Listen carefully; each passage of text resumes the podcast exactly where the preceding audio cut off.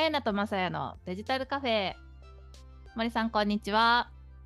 あやなさん、こんにちは。さて、メタバースの3回目になります。えっ、と、はい前回は B2C、ビジネスというカスタマー、コンシューマーを、えーいろいろ紹介してきましたけれども、今回は B2B、ビジネスとビジネスなので、まあ、どういったビジネスに、えー活用される可能性があるのかっていうところをいろいろ掘り下げていければと思います。よろしくお願いします。よろしくお願いします。そうですね、B2B での、まあ、メタバースの活用は、まあ、B2C の場合だと、なんていうんですかね、もう対、まあ、コンシューマー、あるいはそのはいエンドユーザーということで、まあ、例えばどういうふうにそのアピールしていくか、そのマーケティングみたいなところとか、まあ、営業みたいなところとか、まあ、そこでその、まあ、エンタメコンテンツとか、まあ、そういうような、えっとところっていうのが、まあ、活用の中心だったりします、うんうんうんという感じなんですけれどなんかイメージしやすかったですね。はいエンドユーザーとしては身近な感じで。うんん B2B の場合ですと、そのメタバースでできているその仮想空間の、はい。なんていうんですかね、活用可能性ってすごい広いんですよね。うん。で、その例えば、まあそのまあ、B2B、そのいわゆるその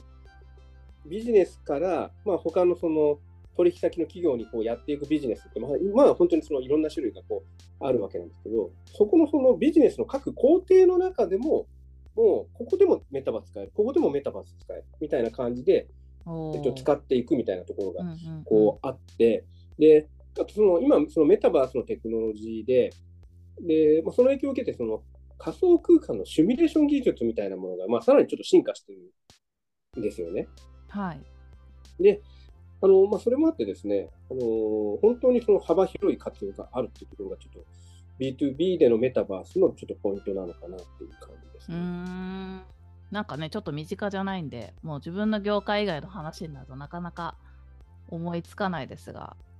まずははい営業とかからになるんですかね。そうですね。あの営業マーケティンはいグ領域でのその B2B での活用って、うんまあ、分かりやすいところでいくと、あの展示会とか見本市みたいな、あ、一気に分かりやすくなってきた。はいはいはい。なんかあの東京ビッグサイトとか、うん。あのそういうところで、なんていうんですかね、あのまあ、展示会やってるじゃないですか。はい。まあ各社さん、すごいその展示会にこう集まって、ブース作って、うんうん、うん。でみんなで行ってですね、はい。でなんかあの各社さんのその展示見たりとか、はいコンパニオンの方からなんか資料もらったりとか、うんうんうん時々ちょっと講演聞いたりみたいな。うんうんうん。あれを、まあ、今年はそのバーチャルではいはいはいはい。やりましょう、メタバース上でもやりましょうみたいなのは、まあ、すごいこう流行ったんですよ。うんうんうんでも、そのリアルなその展示会とバーチャルでもやってますよみたいなことを組み合わせでやっていくみたいなとこうん。ろが、ちょっと当たり前にうんなりつつあるという感じですね。ね。まあ、コロナ禍でこうオンラインカンファレンスが結構主流になってきて、まあ、さらにその先にメタバースの技術使うと、まあ、もっと、なんですかね、リアルな感覚で参加できるんですかね。はいうん、あのーそのリアルな感覚で参加できるっていうのもありますし、はい。あと、やっぱり単純にそのリアルな展示会をメタバース上で再現しただけだとつまんないよねっていうのは、まあだんだんやはりみんな分かってきて、はいはいはいはい。メタバースならではのことをやっりたいよね。うんうん例えば、その、なんですかね、えー工具とか、うん。あのーまあ、産産業機械とか、うん。まあ、B2B ならではのそういう製品の展示会みたいなのがあるんですけど、はい。その時に、そのメタバース会場に行って、メタバースの展示をで行くと、その製品の、そうそう産業機械の製品の中を覗くことができますよとか、うーん。動いてる時に中の部品がどういうふうに回転してるかも見ることができますよ白い。はいはいはい。で例えば、あのなんていうかね、工具みたいなもので、その製品をこう加工していく、削っていくような工具うん。の、あのなんか例えば紹介とか説明のところだと、実際にそのメタバース上で、あのこの商品、あのこのななんていうか、ね、物質を削ってみましょうとかいうのができて、その削り口がどうなのかみたいなことをメタバース上でこう見ることができることをやってたんです。うんうんで例えば、あのわわあのまあ、ネットでもちょっと話題になったのは、あの京セラさんがあの中のその部品まで見ることができるみたいな感じでのメタバース展示をやってたり、あるいはその、えー森世紀さんはい。は、えー実際のその、まあ、削る道具みたいなものの、その削る力とか、あのそういう動かした時の工具の振動みたいなものも確認できるみたいなことを、えー、すごい。えーシミュレーションでなんか提供してたりして、うーん。やっぱこれは、まあ、なるほどね、みたいな、そうそういうところからそっかそっか。メタバースだからこそできるっていうのをどんどん取り入れていく方向になってきてるわけですね。そうですね。うんうんうん。うん。これってあの R&D とか、まあ、研究開発の分野でも結構積極的に取り入れられてるんですかね？あのそうですね、まあ、R&D の分野も、例えば、まあ、建築業界で、まあ、どういうようなその建物を作るかとか、どういうようなその物質や素材を使って壁を作るかみたいなこととかっていうのを、あ見たことあるかも。うんうんはい例えばお奥村組さんは、はいあ。のメタバース空間というか、バーチャル空間上に、えーモックアップを、えっと、再現できるようにうんえーして、で、そのバーチャル上でですね、いろんな増改増改築の工事の検討とか、うんうんなんかあの例えばこういうレイアウトに変えたらどうなるんだみたいうんうんうんな、うんうんそういうことが自由にもできるようなあのシミュレーションを作ってたりしてま。すね。はい。うんあそっか。うん。じゃあそのまあエンドユーザー的には自分の家をシミュレーションできたりとかっていうのが想像しやすいけどもうちょっと B2B で考えるとそう商業施設とか、そうですね。うんうん工場とかもうなんかそっから町とかでいろんな建物の作りをいろんなパターンで設計メタバース上でまずしてみたいなことができるっていう感じですかねそうなんです。よ。うんうんそこでいくとですね、さらにちょっと面白いことがあはって、なんかあのジオクリエイトさんがちょっとやっている面白いやつは、うんあのまあ、例えば建物の内装とかを、うんうんあのまあ、その例えば、えー設計とかも含めて、うんえー中でメタバース上でっていうかこう見ることができるうんで。見ることができるんですけど、その時に、うんその VR ヘッドマウントディスプレイをつけている人のノウハウを取ってるんですよ。ほあと目、目の動きを見ると。う。うんそれで、例えばこういう建物だった場合、あるいはこういう内装だった場合、うん、人がどういうふうに視線を動かしてみて、えかつ、ノウハウがどういうふうになるかっていうのをこう見ることで、ー、うん、もう作らない段階でもそのなんかユーザーの、面白い。はい、うんそうんの体験をその情報としてこう収集してみたいな。うんまあ、で実際その、例えば内装をこう見見るじゃないですか、それで。はい。で、見たときに、内装どうでしたって、あちょっとよよかったですね。とかいうことになるわけですよ。よかったっていうところには、まあ、いろんなものがあったりとか、うんうん。あるいはその一連の、まあ、この部屋からここ歩いて、この部屋に入って、ドア開けてみたいな、この一連の流れの中で、もしかしたらどっかで詰まってたりとか、うん。ちょっと視線がすなんかすぐなんか迷ったりとかして、こう発見できなかったりとかみたいなのは、後からなんかヒアリングでそれを聞き出すのは難しかったですよ。うんうんうんでそれをこの視線の移動とノウハウをあのレコーディングしておくことで、そ。れもやると。このメタバースとノウハウのすごい合体みたいな、えー、なんかそこまで来ると怖いわ。えー、そっか。まあそれはそのひなんだろうな。だえっ、と一人からの目線の動きですけど、逆になんか複数名人がまあたくさん人が入った時にどういう人の流れができるかとか、そういうシミュレーションもしたりしてるんですかね。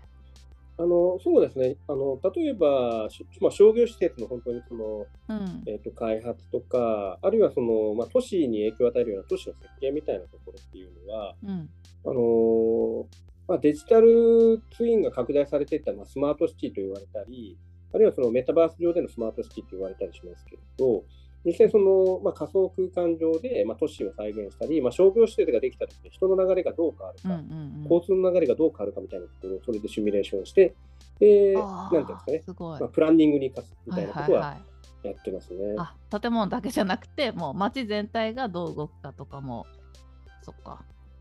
そうですね。いやすごいですね、うんそのメタバースっていう空間プラスやっぱり今のその大量のデータをこううまく使って扱えるってところからシミュレーションがより複雑にできるわけですねなんか想像を絶してそうでうん。うん想像し、を超えてきてる感じなんですけど。はいはい。まあそのスマートシティの、まあ、プロジェクトっていうのは、まあえー日本の中でもいくつかあるんですよね。で、その中で例えばその 3D 仮想空間でのスマートシティの、はい。えっと、検討していくプロジェクトみたいなものって、例えば国交省さんのあのプラトーっていうプロジェクトはちょっと有名ですけど、はいまあ、そういうのがあったりとか、あとあの鉄道会社さん、各社さん、あのまあ、様々な地域でのそのスマートシティの、えっと、シミュレーションプロジェクトみたいなことはやられてたりしてなるほどますね。。前々回に、まあ、秋葉とか梅田の例が出ましたけれども、そうですね。それ以外にもいろいろあるんですか？例えばですね、うんあの小田急さんが、例えば、えー、海老名の、あはいはいえーメタバースのプロジェクトというのをやっていて、で例えば人流の最適化みたいなことをこう検証していたりとか、あとあの東急不動産、まあ、東急グループ、東急不動産さんが、えっと竹芝地区のスマートシティ化というプロジェクトをやっていて、はい。でそこでもさまざ、まなそのデータをこう集めて、人の流れのシミュレーションというのをやったりとか、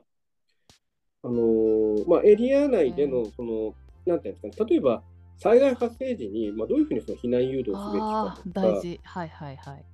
うん、あの例えばあと帰宅困難者うんの一時滞在施設の利用状況をこう例えばそれのシミュレーションで検討するとか、あのまあ、そういう、まあ、3D 都市モデル、バーチャルたけしかっていうんですけど、あのそういうのをややってたりしてますね。なるほど。じゃあスマートシティっていうのは、まあ、そういう、ん？実際の街からデータを取りながら、それをメタバース空間上にも再現して、いろんなことをシミュレーションするみたいなことを指してるとそうですね理解。していいですか？うんうんあのーまあ、実際はその、まあ、そのシミュレーションの結果、最適化されて良くなるっていうところまでが、あ、まあそっかそっか。スマートシティはいはいはい。あのうん。帰るまでが遠足みたいな。話で。うんうんうん。調べて終わりじゃね。はいそうそうそうそうそう。で、まあ、例えばもちろんそれで災害時の損害シミュレーションみたいな話もあるし、あとその、まあ、安全運転を促進するための交通の最適化みたいな話もあるし、うんうん。例えばその、まあ、いっぱいそのやっぱトラックとかがこう走って、配達、デリバリーとかもあるので、うん。例えばそのサプライチェーンとかを最適化していくための、例えばその都市の在り方とか、交通の在り方みたいなところっていうのがまあそこで検討できて、まあ、実際それに基づいたあのアクション、最適化のアクションをやっていくっていうところですね。うんでまあ、それはあの数多くのプロジェクトでやられてまあ、一番やっぱり有名なのはシンガポールですよね、そこは。うんうんうん。シンガポールもか。さすがだな。はい。その、まあ、えっ、と、電車の会社がいくつか出てきましたけど、鉄道自体の流れとかも、それでメタバース上でシミュレーションして、その駅だけじゃなくて、周りとの流れとかもシミュレーションしてるってことですよね。あそうですね。あの例えばその鉄道そのものにメタバースを活用していくみたいな事例って、あの今年、まあ、発表された事例で、おこれなかなかすごいなっていうのは、ドイツ鉄道さんの事例。ドイツ？はい、でドイツ鉄道さんは、えーとですね、5700ある駅と3万3000キロメートルの路線を全部デジタルツイン化とかメタバース上に再現した。うんうんうん。で、えっと、リアルタイムでの運行モニタリングも、まあ、それで可視化することで、可視化されてできるだけじゃえー、なくて、すごい。あの例えば、トンネルに突入した時の空洞がどうなるかみたいな、その空洞実験、ほうほえっと、そのシミュレーションもその、あのくなんですかプラットフォーム上でできたりとか、う。うん。あと、まあ、例えば、線路に倒木があったりとか、石が落ちてきたりどうしたりとか、まあ、駅などプラットフォームから荷物が落ちたりした時とかの、はい。まあ、シミュレーション、オペレーションをどう考えるかみたいなこともそこで検証できるみたいな、まあ、総合、なんですかね、産業メタバースプラットフォームみたいな。へえ。それ便利ですね。うん日本もそういうの好きそうだけど、きちっと電車が来る日本。そうまあ、で日本の場合だともうすでにオペレーションエクセレンスがあってもう追求されて、まあ、あの世界世界最高レベルになっちゃってるので入れる必要があるのかみたいな議論はそう、まあ、あるんですけどただあの、あれですよね災害シミュレーションとか自己シミュレーションみたいなところではなんかメリットがあるのかもしれない。うんやっぱりそうですね日本の場合そっちが、ね、地震とか本当いつ大きいのが来るか分かんないですしね。はい。うん、うん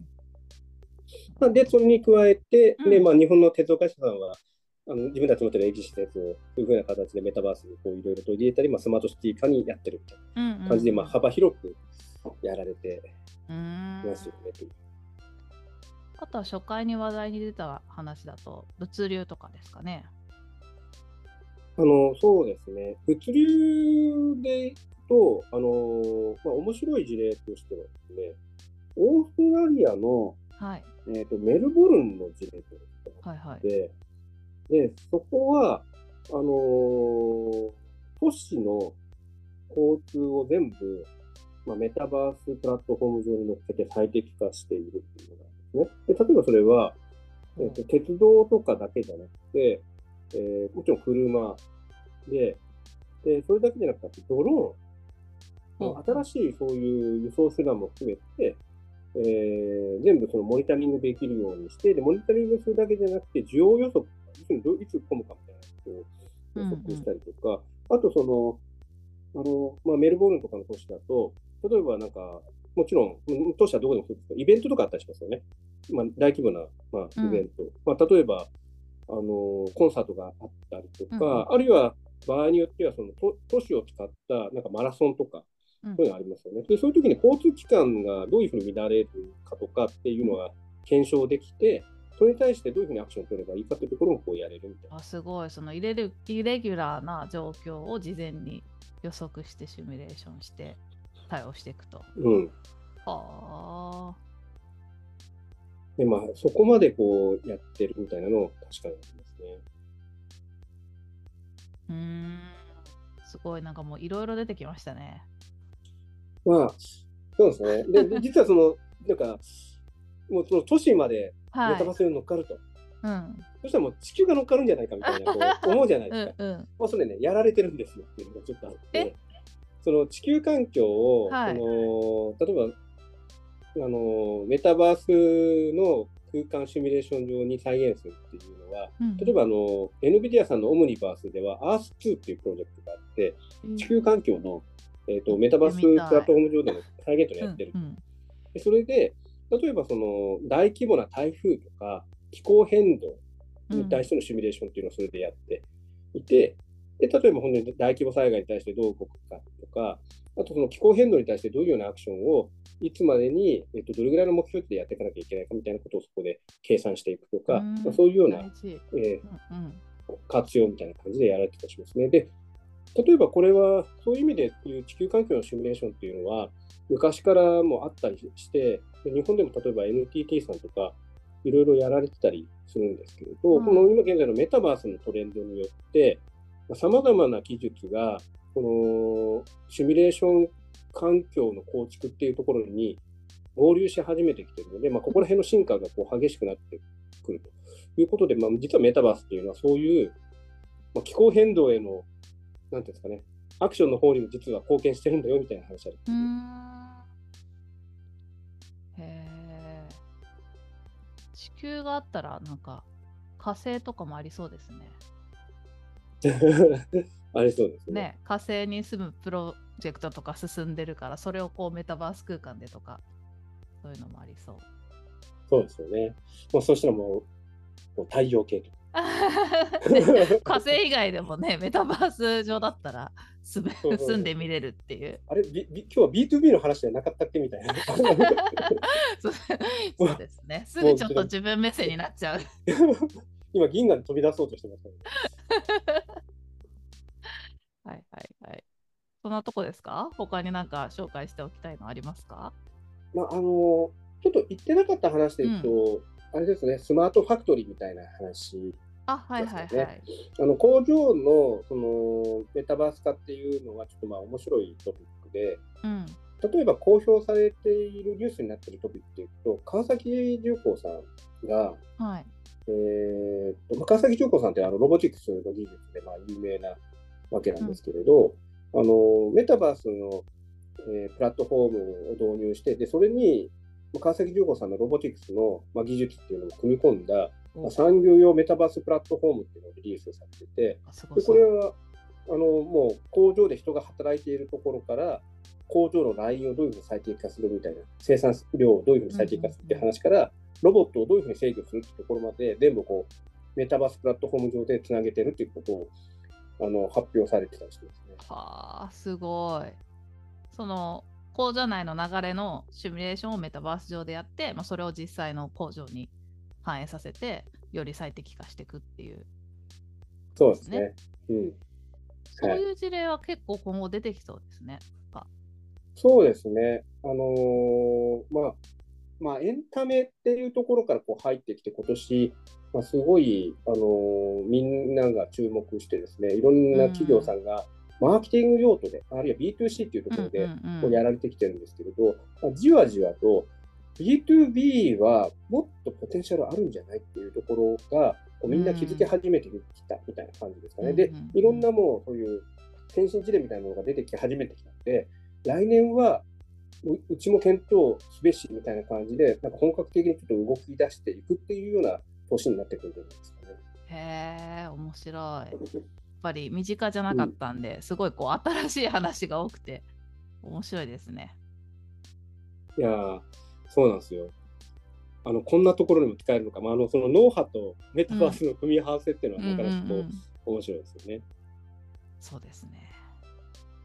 そういうところでいくと、これちょっと長いトピックになっちゃうんで、うん次回以降にちょっと譲るかもしれないですけど、AI とメタバースって、はい。お互いに影響を与えてるっていう話がちょっとあるんですよ。はいはいはいはい。でこれがまたあの B2B でのメタバースの起爆剤にもちょっとなっていくんじゃないかなとうーん思ってこれはまたちょっと、はい、どこかで話せた。じゃあそうですね、次回以降で、まあ、B2E の、ね、ビジネスとエンプロイの話も聞かなきゃいけないのですが、AI のその話もちょっと盛り込んでいけると良さそうですね。はい。じゃあ今回はこんなところで次回また引き続きメタバースをお願いいたします。はい。はい、ありがとうございました。ありがとうございました。